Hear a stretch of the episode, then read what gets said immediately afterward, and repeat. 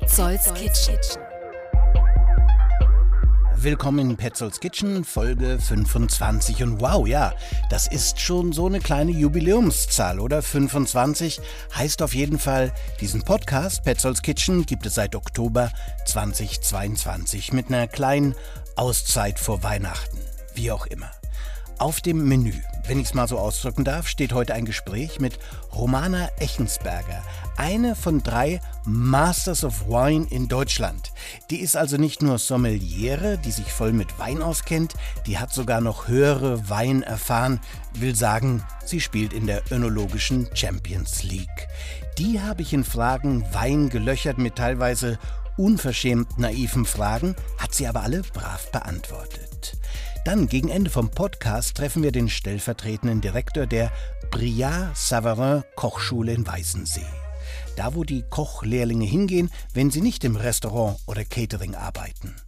Ich begleite ja den Kochlehrling Ruben, der seit dem Februar nun seine Lehrstelle angetreten hat. Ich habe mit ihm gesprochen. In der Folge drauf haben wir den Lehrbetrieb der Gebrüder Eggert kennengelernt. Heute geht es eben in diese, ich würde sagen, ziemlich legendäre Kochschule Briand Savarin. Und im Mittelteil von Petzolds Kitchen heute erzählt Sofian Suglami über seine Verbindung zu Essen und Küche und veganem Leben. Der ist Sänger bei Bukahara. Die haben gerade ihr neues Album herausgebracht und spielen in diesem Monat auch in Berlin. Natürlich ausverkauft bei der inzwischen riesigen Fangemeinde von Bukahara. So, aber jetzt erst einmal ein paar kulinarische Neuigkeiten aus Berlin. Vorspeisen. Das Restaurant Nobelhart und Schmutzig mit Billy Wagner und Küchenchef Micha Schäfer nutzt nicht nur Küche und Gastraum als Spielfläche, sondern auch das Schaufenster. Wenn man da nähe Checkpoint Charlie vorbeiläuft, hat das Nobelhart ja so eine Hausfront mit Fenstern wie bei einem Geschäft. Und diese Fensterfront ist nun Backdrop für eine Ausstellung mit Fotos und sogar Video. Dokumentiert wird ein Jahr auf dem Erdhof Seewalde nördlich von Berlin. Ein Jahr wird da von den Filmern das Schwein Kalle begleitet bis hin zur Schlachtung. Mit der Ausstellung will das Nobelhart und Schmutzig die Entfremdung der Städter und ihrem Essen zumindest wieder etwas schließen bzw. dem entgegenzuwirken. Oder lapidar, wie es das Nobelhart und Schmutzig ausdrückt, schauen Sie Ihr Essen doch mal wieder an. Ja, könnt ihr in der Fensterauslage vom Nobelhart und Schmutzig in der Friedrichstraße 218. Chinesische Nudeln aller Sorten und Regionen sind in aller Munde mehr denn je. Ich möchte zum Beispiel in den kommenden Tagen das Suo Nudelhaus besuchen in Mitte, wo es fünf verschiedene Grundnudeln aus fünf verschiedenen chinesischen Regionen gibt. Suo Nudelhaus hat jüngst erst aufgemacht und auch das Lode Stain stellt einen Abend im Restaurant extra der chinesischen Nudel zur Verfügung. Am 20. März mit einem neun Gänge Menü als Gästebesuch von Chunkin Noodles und das Ganze inspiriert durch eine China-Reise.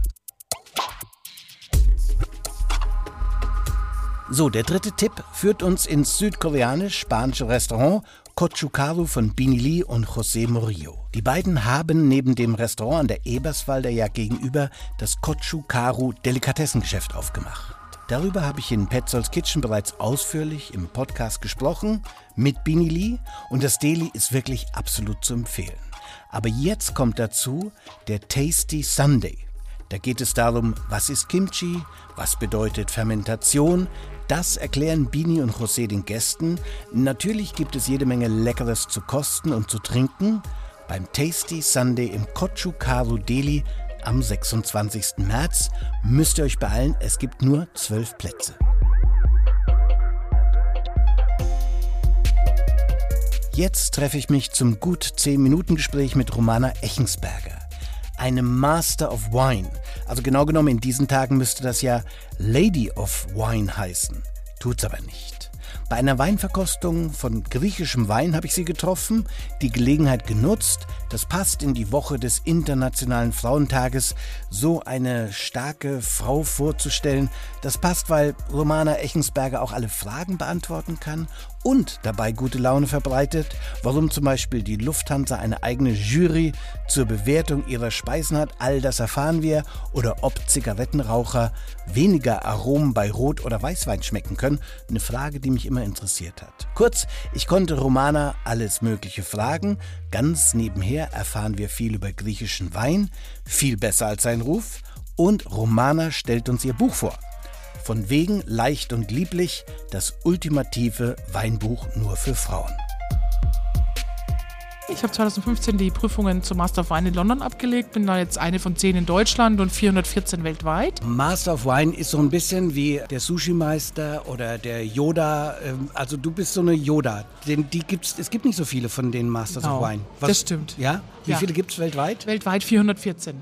Okay. Ja. Haben die ein Jahrestreffen, so ein, so ein Geheimtreffen vielleicht? So? Genau, ja stimmt, da wo wir alle mit so Kapuzen umhängen, dann uns da gegenseitig den Wein einflößen. Nein, Quatsch. Also natürlich gibt es Jahrestreffen, es gibt verschiedene Veranstaltungen. Jetzt äh, findet ja im, äh, im Juni ein großes Symposium statt, in, diesmal in Wiesbaden. Alle vier Jahre findet es statt und war schon mal in Bordeaux, in äh, Florenz und jetzt eben in Wiesbaden in Deutschland. Und da trifft man sich, tauscht sich aus und äh, guckt auch, dass man immer auf dem Stand der Dinge bleibt. Das ist auch Jetzt- wichtig. Jetzt kann man eine diplomierte Sommeliere sein, aber was macht den Master of Wine nochmal als Unterschied zu denen? Das Beim- ist schon Champions League, ne? Kann man schon Ja, sagen. also geht, ich glaube, der Fokus ist auch nochmal anders. Es geht halt beim Sommelier sehr viel um Wein- und Speisenbegleitung und sämtliche Getränke, auch um Bier, Sake, Tee und so weiter. Beim Master of Wine geht es halt viel auch um Business von Wein. Also man hat ja immer so eine romantische Vorstellung, Wein, Obsasan, tralala und wir äh, liegen alle hier unterm Fass. Aber es ist ja ein Riesen-Business, das ist ein Milliarden-Business. Und da geht es eben auch viel um Betriebswirtschaft, um Weinbau und Kellertechnik, um Marketing und Kommunikation über Wein. Da ist einfach der Schwerpunkt ein anderer. Und wie viele weibliche Masters of Wine gibt es in Deutschland? Och, das ist jetzt, also in Deutschland sind wir drei weibliche und sieben männliche. Okay, das ist ja nicht in der Balance, aber jetzt gar nicht so schlimm. Drei zu Also sieben. global gesehen ist es mittlerweile 50-50. Wahnsinn. Ja, total. Also es ist wirklich ein weibliches Jahrhundert. Es tut mir jetzt leid für dich, das dir zu sagen, aber das wird jetzt hier. Ja, ne, da, da läufst du bei mir offene Türen ein, auch Ja. wenn ich jetzt nicht der Mann fürs Gendern bin, aber inhaltlich schon sehr. Und ich bin erstaunt, weil ich dachte, das ist doch schon äh, viel schiefer. Zum Beispiel habe ich gerade gehört von der Briard Savarin, das ist die größte Kochschule Deutschlands. Äh, Da war irgendwas, müssen wir aber nochmal verifizieren, 5% weibliche Köche, die anfangen oder Köchinnen. Ja, also Ja. das ist ja wirklich eine wunderbare Zahl. Wie kommst du überhaupt auf die Idee, dass mir das nicht gefallen würde? Habe ich Ah, nein, so einen nein, nein, Macho-Eindruck gemacht? Nein, ich sag, ja, weil wir uns ein bisschen Ja. auf die Schippe nehmen hier ge- gegenseitig. Genau. Was macht man als Master of Wine? Also da gibt es verschiedene Themenfelder. Ich habe einige Kollegen, die bei großen Weinkonzernen arbeiten und dort zum Beispiel die Weinauswahl gestalten ähm, und auch die Strategie mitgestalten. Ich, äh, es gibt auch äh, Leute, die jetzt äh, bei einer großen Genossenschaft in Österreich arbeiten und dort wirklich äh, maßgeblich die Geschicke leiten.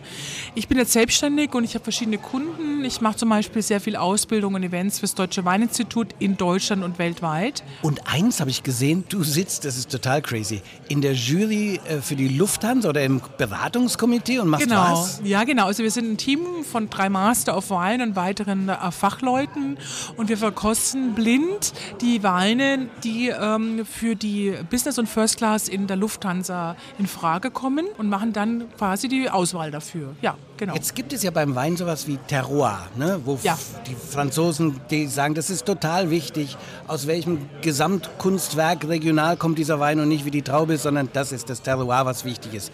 Wenn man jetzt für die Lufthansa arbeitet, setzen die euch in einen Flugsimulator, weil nur so kann man wirklich den Wein testen, weil er ja in der Höhe, 10.000 Meter Höhe, bei unheimlichen Bewegungen getrunken wird?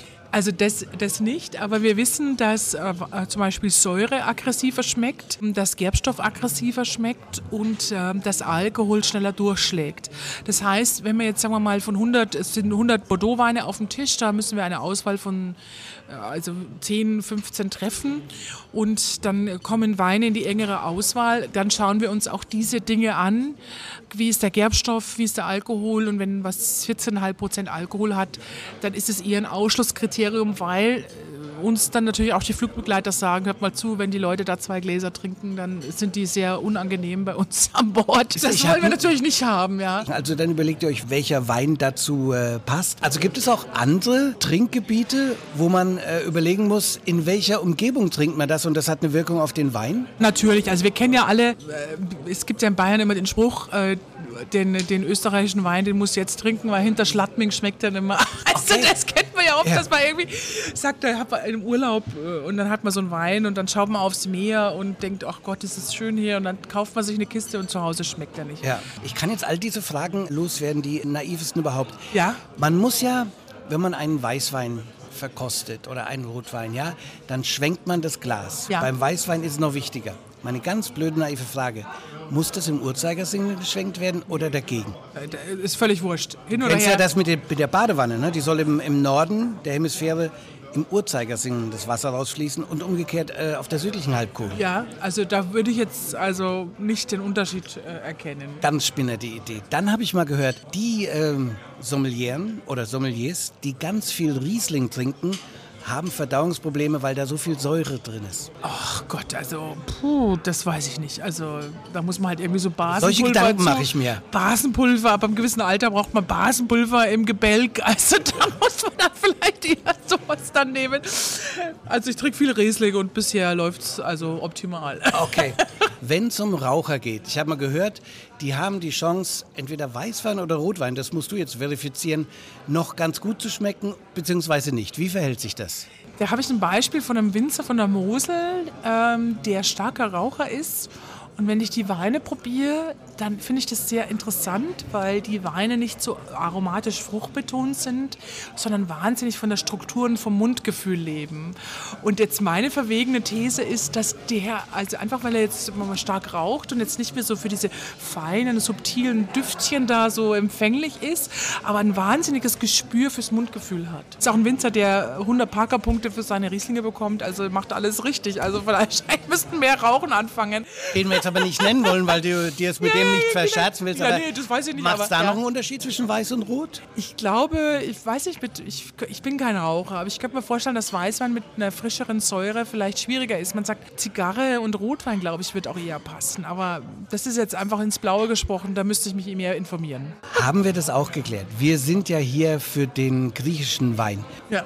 Der, also egal wo ich hingegangen bin in Berlin, wir haben inzwischen zwei griechische Einzelweinläden. Natürlich kann man im KDW auch griechischen Wein kaufen. Er hat immer noch diese merkwürdige Reaktion. Du gehst irgendwie hin, ist mir wirklich dreimal passiert, sagst, haben Sie griechischen Wein? Und weißt du, was die Antwort ist? Ne, ne, ne, ne, ne, ne, ne. Wirklich, also Also griechischer Wein. Ja, okay. Erwachsene, Diese, äh, die Udo Jürgens Variante. Udo Ja, ja. da ist viel, viel mehr als so ein kleines Schlagerklischee von Heimweh und äh, wie das Blut der Erde.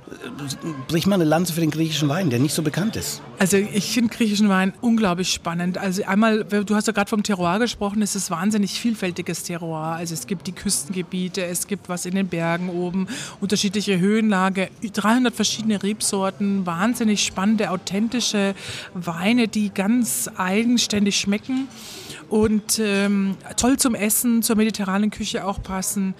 Also ich finde griechischen Wein großartig. Ich bin begeistert von der Vielfalt und von der Qualität.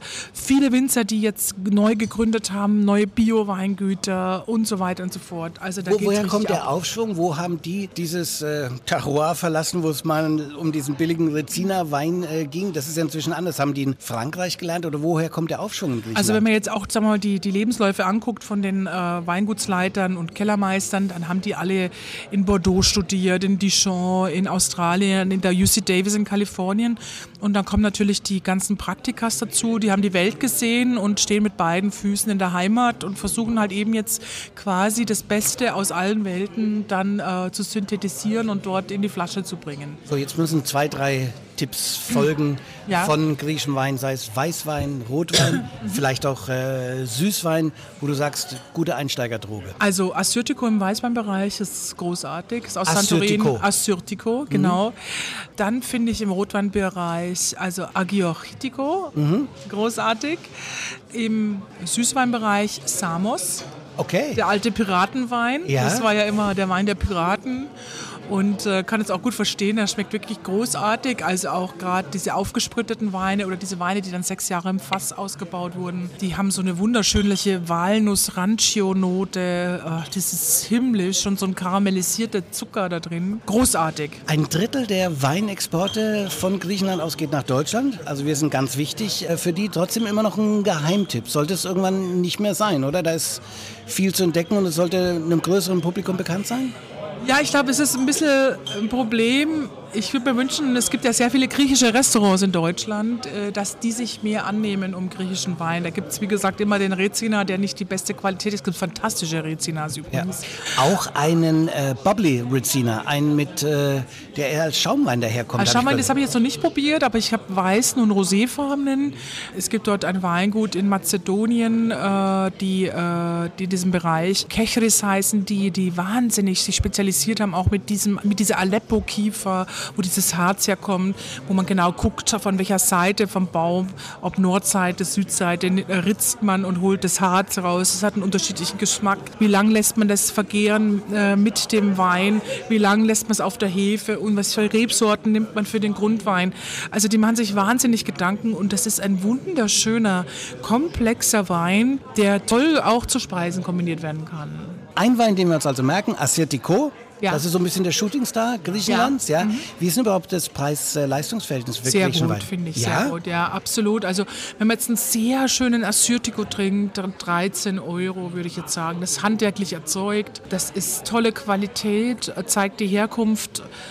Das ist halt für um die 10 Euro kann man da sehr viel also bekommen. Meine Abschlussfrage: Ich habe gesehen, du hast ein äh, Buch geschrieben Wein für Frauen. Wie heißt das genau?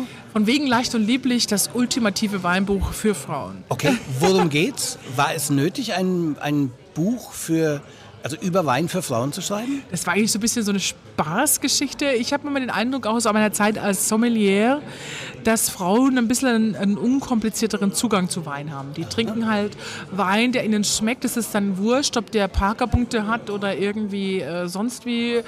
Die sagen, oh, pff, das ist jetzt der Hello Kitty Rosé, der schmeckt mir, den kaufe ich jetzt. Mir ist wurscht, was da andere sagen. Und mhm. die trinken Wein auch eher anlassbezogen. Also man hat dann Mädelsabend, dann kauft man dann Wein dafür ein. Ich fand es irgendwie, die haben einen anderen Zugang Zugang zu Wein. Wenn das so ist, wie du es beschreibst, bräuchten die eigentlich kein Weinbuch, weil dann würden die einfach so trinken. Willst du dann trotzdem das Wein trinken unter den Frauen auf eine andere Stufe hin? Es geht um Empowerment, dass man sagt so, ich muss mich nicht da irgendwie belehren lassen, sondern äh, was mir schmeckt, das kaufe ich, das trinke ich und ich habe eben versucht, leicht verständlich Hintergrundwissen zu informieren, damit die Weinwelt bunter ist und dass man selbst entscheidet, wie weit man sich da reingibt und wie weit man in die Weinwelt eintaucht. Vielen Dank. Gerne.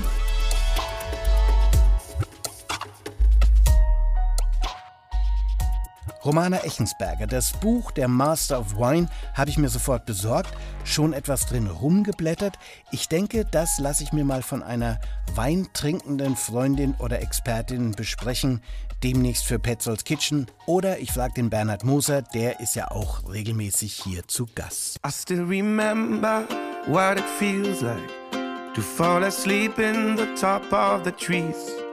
Is it the reason I keep on falling in my dreams? So, kurzes musikalisches Zwischenspiel. Dieses Bukahara vom neuen Album Tales of the Tides und der Titelsong. But then I hear the seas are calling. We still here to remind that all your ends and beginnings lie deep in the tales Bukahara von Balkan bis Gypsy Swing, mediterranen Chansons und nordafrikanischen Einflüssen haben sich die zwei Kölner, zwei Berliner als Straßenmusiker, wenn auch Studierte, hochgespielt zum Main Act vor ausverkauften Hallen, so auch bei ihrer Tour zum Album. Das Berliner Konzert am 31. März in der Columbia Halle ist auch schon ausverkauft. Zum Album habe ich mit Sufjan gesprochen, dem Sänger und Bandleader kann man sagen. Er schreibt und textet für Bukahara und ich dachte, auch ganz interessant, wieder mal backstage bei einer Band auf Tour vorbeizuschauen, also so imaginär, was es da zu essen gibt, bevor es auf die Bühne geht. Das erzählt uns nämlich jetzt alles Sufjan Soglami vom Quartett Bukahara. There are so many rules written by I don't know who. All I know is they were written long ago. Küche war schon immer der Lebensmittelpunkt der Wohnung. Meine Mutter war, wir hatten nie viel Platz, aber es war immer wichtig, dass man in der Küche zusammen sein konnte. Und so ist das auch hier. Ich habe eine kleine Wohnung, aber ganz wichtig, dass man in der Küche irgendwie ein, äh, ein paar Sofas und sowas stehen hat. Für mich ist Küche immer der, der nestigste Ort in der Wohnung. So ganz, ganz wichtiger Ort. Ich koche ganz gerne. Ich bin nicht so der fancy Koch, der jetzt irgendwie die ganze Zeit Otto Lengi rauf und runter kocht und sowas. Aber ich habe die Sachen, die ich gerne esse und ich glaube, die, die ich gerne esse, die kann ich auch gut kochen und ähm, viele Dinge kann ich dann auch nicht.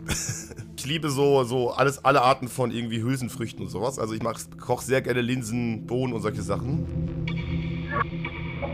also ich lebe vegan, deswegen ist so Fleisch und alles, was man bringt, sowieso raus. Und deswegen ist bei mir, sagen wir, viel Gemüse. Also ich glaube, ich habe keine fancy Gerichte, die ich jetzt nennen kann, aber ich mache super gern Ofengemüse und irgendwie große Salate und, und brat leckere Sachen an und gerne scharf.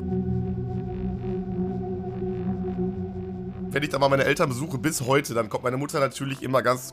Sofian macht doch mal eine Ausnahme heute einmal so. Also für die, weil die kann auch nur so kochen. Also das ist so, alle diese ganze deutsche Küche, die Soßen, der ganze Geschmack kommt aus dem Fleisch irgendwie so. Und äh, für dies, und für mich ist das auch schade, weil manchmal denke ich da wirklich so, weil, solange meine Mama noch kocht, irgendwie so, das ist ja auch eine Erinnerung an die Kindheit und sowas. Da bin ich manchmal wirklich, dann denke ich irgendwie an, was weiß ich, Weihnachten oder sowas macht meine Mama dann ihre berühmten Rouladen. Da denke ich manchmal schon, das wäre schon irgendwie was. Und die ist immer so, ach komm, jetzt ein Stück Fleisch ist doch nicht schlimm. Meine Eltern sind auch aufgewachsen, dass bei denen gab es super wenig Fleisch, oder? Bei denen gab es maximal einmal die Woche Fleisch oder auch nicht. Das heißt, ähm, so weit weg ist das von denen auch nicht. Also natürlich kannst du super gesund und lecker und vielseitig vegan kochen. Es gibt ja auch äh, Küchen auf der ganzen Welt, die ohne Fleisch und Milch auskommen. Ähm, und gleichzeitig kann ich aber auch absolut verstehen, ich kaufe mir auch gerne mal, wenn ich mir irgendwie, was weiß ich, eine, eine Bollo machen will, kaufe ich mir auch gerne so nachgemachtes Hackfleisch manchmal, weil ich da Bock drauf habe. Also ich esse es ja aus ethischen Gründen nicht. Und ey, wenn, wenn es irgendwo am Weihnachtsmarkt eine, eine vegane äh, Bratwurst gibt, die lecker ist und ich kann das trotzdem haben, dann finde ich das auch geil. Also ich finde das immer ganz seltsam, dass sich Leute dann auch darüber aufregen und sagen so, äh, wenn du schon Veganer bist, dann darfst du ja auch keinen Ersatz Ersatz-Hotdog essen. Bullshit. Wir haben äh, komplett veganes Catering. Also auch, wir haben auch eine Menge Fleischesser dabei, aber wir haben uns irgendwann mal darauf geeinigt, wenn wir auf Tour sind, einfach kein Fleisch und so dabei haben, dann ist erstens gibt es gar nicht die, das Problem, dass wer, wer kann was essen und so weiter. Und ähm, wie gesagt, wenn wir da teilweise mit zwölf Leuten oder sagen wir plus einer Supportband sind wir manchmal über 20 Leute, die jeden Tag Frühstück, Mittagessen und Abendessen haben. Und wenn man allein auf Tour dann sagt, so, und da waren alle sofort cool mit, hier, wir verzichten drauf, hat man da schon mal wahrscheinlich 15 Kühe und 13 Schweine eingespart in einem Jahr. Äh, und es macht alles einfacher, weil früher war das dann manchmal so, okay, wir hätten, wir haben drei Veganer, fünf Fleischesser und dann gab es oft, je nachdem, wer das Catering macht, gab es dann super leckere, riesengroße Fleischgerichte, also richtig lecker. Und dann gab es immer so ein kleines Curry daneben mit so gefrorenem Tiefkühl-Wokgemüse äh, und einer Dose Kokosmilch und verkochten Reis. Reis. Und genau, jetzt ist das irgendwie auch cooler für alle. Jetzt gibt es auch teilweise echt leckeres veganes Essen.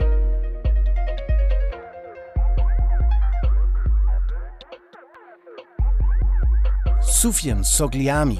Ich empfehle das Album Tales of the Tides. Es geht um die Flut, das wichtige Thema auf diesem Album, die Fluten des Mittelmeeres, das Menschen überqueren wollen und ihr Leben aufs Spiel setzen, aber auch die Medienflut unserer Zeit. Ich habe einen Termin vereinbart im Büro des stellvertretenden Direktors der Briard Savarin Schule in Weißensee, Herr Gotthard, so heißt der stellvertretende Direktor.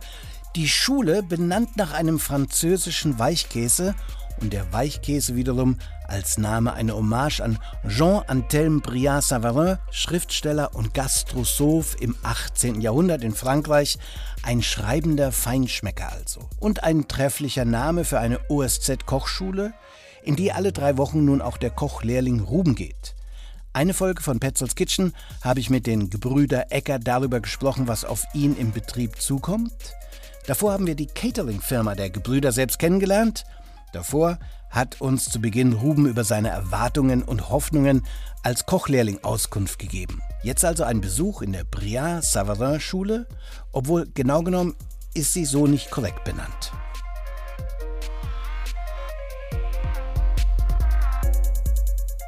Ja, Savaran-Schule, OSZ Gastgewerbe, so heißen wir ganz genau. Okay. Unter den Top 5 der Gastgewerbe-Kochschulen in Deutschland? Also mit der Größe von 5000, die hier sind, das ist eine Ansage. Das ist äh, Europas größte gastgewerbliche Schule und äh, ja, unter den Top 5 in Deutschland auf jeden Fall. Wie viele Kochlehrlinge unter den 5000? Gute Frage. Über den Daumen. Über den Daumen, ja, vielleicht so ein Viertel. Wie ist das mit den zeitgemäßen Themen und den Zukunftsthemen? Nachhaltigkeit, das vegetarisch-vegane, Recycling, ja, alles verwerten, was in der Gesellschaft überall Thema ist, Ressourcen sparen, das ist in den letzten Jahren auch äh, bei einer Schule wie der Briard Savarin eingewandert? Das hat bei uns einen ganz großen Stellenwert. Wir sind jetzt mehrmals schon als äh, Umweltschule ausgezeichnet worden. Wir haben schon seit über 15 Jahren bei uns auf dem Dach äh, Solarpaneele. Da waren wir mit die ersten, die das mit umgesetzt haben, mit dem Bürgerverein in Berlin. Und Nachhaltigkeit zieht sich bei uns durch die gesamte Ausbildung. Einmal steht es im Rahmenplan, muss also umgesetzt werden und wir haben da ganz viel engagierte Kolleginnen, die da wirklich hinterher sind, dass wir hier bei uns im Haus Vorbild sind und das auch umsetzen, den Azubis das mitgeben, auch für ihren weiteren Lebensweg und Berufsweg. Bevor die diesen Lebensweg einschreiten und hier äh, alles machen können bis zum Allgemeinabitur, Fachabitur, zweijährig, dreijährig, also man hat ganz, ganz viele Möglichkeiten. Wer kommt denn äh, hierher? Eigentlich? Was, was sind das für junge Menschen, die den Weg zu Ihnen suchen? Das sind äh, ganz normale junge Menschen im Alter von 16 bis ja, junge Menschen vielleicht bis Ende 20. Äh, unser ältester Auszubildende war über 60. Den hatten wir auch. Sowas mhm. gibt es immer mal wieder. Nein, das sind äh, zum Teil also die Schulabgänger, die nach der 10. Klasse, nach dem mittleren Schulabschluss oder der erweiterten Berufsbildungsreife dann in die Ausbildung gehen. Es sind Abiturienten, die nicht gleich studieren wollen, sondern erstmal einen Beruf lernen wollen. Aber wir haben auch Berufsausbildungsvorbereitung bei uns. Das heißt, Schüler, die keinen Abschluss geschafft haben, gehen dann erstmal ein Jahr in die Vorbereitung und werden danach dann in Ausbildung vermittelt. Nicht immer bei uns, aber wir geben ihm zumindest die Möglichkeit, im gastgewerblichen Bereich dann eine Ausbildung zu starten. Nehmen wir mal den äh, Kochlehrling äh, Ruben, der jetzt gerade angefangen hat. Was kommt in den kommenden ein, zwei, drei Jahren auf den zu? Ja, er wird alle drei Wochen bei uns am OSZ sein für eine Woche, hat dann seine 36 Stunden Unterricht und dann kommt es drauf an. Ist er engagiert, ist er sehr interessiert, dann kann es auch sein, dass er viele Zusatzangebote bekommt, dass er in eine Köche Plus Klasse gehen kann. Dann. Was ist das? Da suchen wir uns die besten und engagiertesten raus eines jeden Jahrgangs und die werden dann zusätzlich gefördert. Die kriegen also ihren Stoff verdichtet, sodass wir dann ein bis zwei Turnusse noch Zeit haben, ihnen zusätzliche Sachen zu vermitteln. Schon in Richtung äh, Meisterkurs zum Teil zum Anrechnen, aber auch so, äh, was Sie es vorhin schon sagten, mit vegetarischen noch zusätzliche Sachen. Oder wir haben Sterneköche, die hier regelmäßig bei uns zu Besuch sind und dann Zum mit Beispiel? den Azubis äh, zusammen kochen. Marco Müller? Zum Beispiel Marco Müller, mit dem arbeiten wir sehr gut zusammen. Der ist regelmäßig hier. Also ich habe von dem früheren Beikoch als Ausbildung gehört, der äh, sozial gehandicapt ist, äh, vielleicht auch Mathe-Schwächen hat. Und dann sind hier Schüler, die wollen Sternekoch vielleicht werden. Wie kriegt man das äh, zusammen? Na, zum Beispiel auch durch die Köche Plus, aber wir wollen eben auch nicht nur äh, fordern, sondern auch fördern. Und das heißt, wir haben dann auch manchmal kleinere Klassen für so benachteiligte Auszubildende. Im Moment hauptsächlich Auszubildende mit Sprachproblemen, da wir ja doch sehr viele Migranten, aber auch ausländisch zugewanderte Auszubildende bei uns haben. Vor allem vom asiatischen Raum habe ich äh, gehört. Gibt es einen Grund dafür? Den Grund kann ich noch nicht finden. Äh, wahrscheinlich, äh, weil die sehr wissbegierig sind, sehr strebsam. Das, äh, da hat man halt gute Erfahrungen gemacht. Und es gab halt früher auch schon gute Verbindungen nach Vietnam. Es ist speziell Gerade Vietnam. Speziell Vietnam im Moment ist sehr äh, groß, aber es gibt auch aus Nordafrika äh, Bestrebungen, beziehungsweise auch aus Lateinamerika. Okay, kommen die dann hierher, lernen und gehen in ihre Länder zurück? Oder ist das dann der Briard Savarin ausgebildete Koch mit Wurzeln in Vietnam, der in Berlin ansässig wird? Na, ich hoffe, dass die dann nach ihrer Ausbildung auch hier übernommen werden und hier arbeiten wollen, weil das sollte ja eigentlich das Ziel sein. Im Moment ist es so, sie kriegen ein Visum für die Ausbildungszeit, ist also an den Ausbildungsvertrag gekoppelt und dann sind wir noch nicht ganz so weit, dass wir sagen könnten, was passiert nach den drei Jahren. Das ist jetzt ein Phänomen in Berlin seit ungefähr anderthalb, zwei Jahren. Seit zwei, drei Jahren. Seit zwei, drei Jahren beschäftigen wir uns mit äh, Pandemie, sind hoffentlich auf der anderen Seite der Pandemie angekommen. Davor, auch schon vor der Pandemie, hörte ich ja nur Schreckensnachrichten. Ausbildungsmangel, Schülermangel, keiner wollte mehr Koch werden. So, jetzt sind wir durch die Pandemie durch und wenn ich rausgehe, höre ich ganz andere Sachen. Es gibt zwar diesen äh, Mangel, aber wenn man als Koch gut dabei ist, kann man sich auch aussuchen. Es haben sich viele Sachen geändert. Von fünf zu vier Tage Wochen werden Experimente gemacht. Wie sieht das Ausbildungsjahr 2022, 2023 aus? Ja, von der äh, Anzahl der Auszubildenden sind wir wieder bei Vor-Corona-Zeiten. Noch nicht ganz so, wie wir schon mal waren, als die Kochshows so äh, in Beginn der 2000er aus dem Boden schossen, da hatten also die wir schon. Kochshows haben die Lehrlinge und äh, hier rein, reingebracht. Kann man schon sagen, dann wurde es deutlich mehr. Also äh, das hat sich schon bemerkbar gemacht. Dieser Trend ist aber wieder abgeebbt. Also und auch die Gastronomie hat schon große Probleme, noch Auszubildende zu finden in dem Umfang, weil es wie überall, wo schwere körperliche Arbeit zu leisten ist. Eine Fünf-Tage-Woche im Büro ist halt bequemer als sieben Tage und dann immer dann arbeiten, wenn andere feiern, hauptsächlich. Das ist schon schwierig. Ansonsten äh, kriegen die hier eine fundierte Ausbildung und können danach natürlich, wenn sie da ordentlich dabei sind, sich auch aussuchen, wo sie hingehen.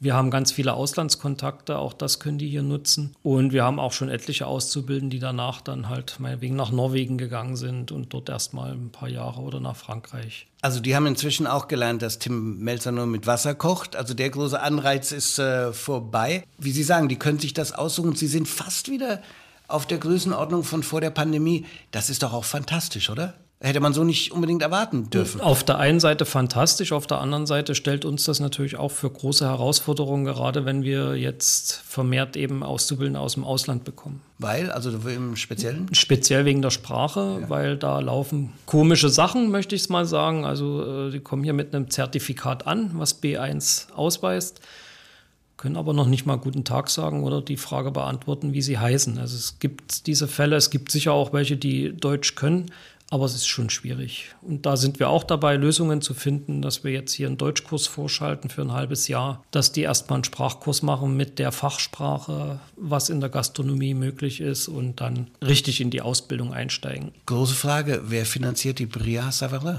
Na, wir gehören dem Land Berlin und werden vom Senat finanziert, äh, wie alle Berufsschulen im Land Berlin. Große Vorteil, wir werden eben direkt aus der Senatsverwaltung geführt. Wir haben keinen Bezirk, der dazwischen steht und damit haben wir die Mittel, die uns zustehen, auch immer zur Verfügung. Und die verstehen auch, welchen Einkauf an Produkten die Briasa Woche für Woche braucht. Ja, dafür gibt es einen Haushaltstitel, der hat halt eine gewisse Höhe. Das ist irgendwann mal festgelegt worden. Jetzt, der ist wahrscheinlich nicht knapp. Nö, der ist schon, äh, also wir haben einen Gesamthaushalt, der ist bei ungefähr zwei Millionen Euro, die wir pro Jahr selbst dann ausgeben und verteilen dürfen. Uns macht natürlich die Inflation jetzt auch zu schaffen, weil so schnell werden diese Titel dann nicht angepasst. Aber dann versuchen wir auch klarzukommen, indem wir uns da ein bisschen einschränken und vielleicht dann doch auch das eine oder andere Mal improvisieren, was ja im Kochberuf nicht schlecht ist. Was passiert eigentlich mit dem halben Schwein, was hier auf den Tisch kommt, zerschnitten wird, fachgerecht? Äh, wo kommt denn das hin? Also weil Sie gerade das halbe Schwein äh, ansprechen, da äh, sind wir dann wirklich bemüht, das so weit fachgerecht zu zerlegen, dass das danach dann auch bei uns in der Mensa äh, verarbeitet werden kann und dann also auch als Mittagstisch zur Verfügung steht. Gehen Sie gerne essen?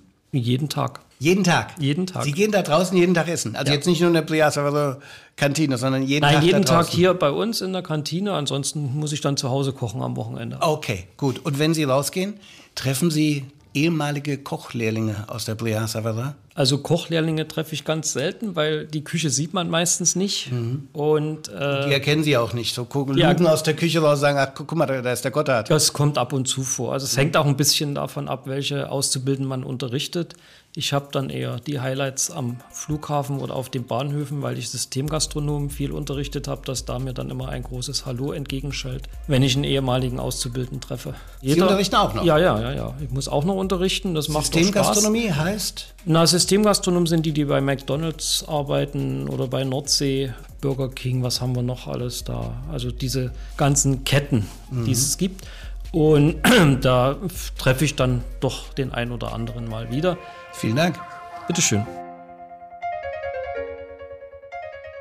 Die Brea Savara Kochschule im Gespräch, der stellvertretende Direktor Herr Gotthard. Bitte klickt, das wäre meine abschließende Bitte auf den Folgen-Button neben oder über diesem Podcast. Vergrößert die Gemeinde in Petzolds Kitchen. Bis nächste Woche. Danke fürs Zuhören. Sagt und grüßt gleichzeitig Johannes Petzold. Petzolds Kitchen, der Foodie-Podcast aus Berlin.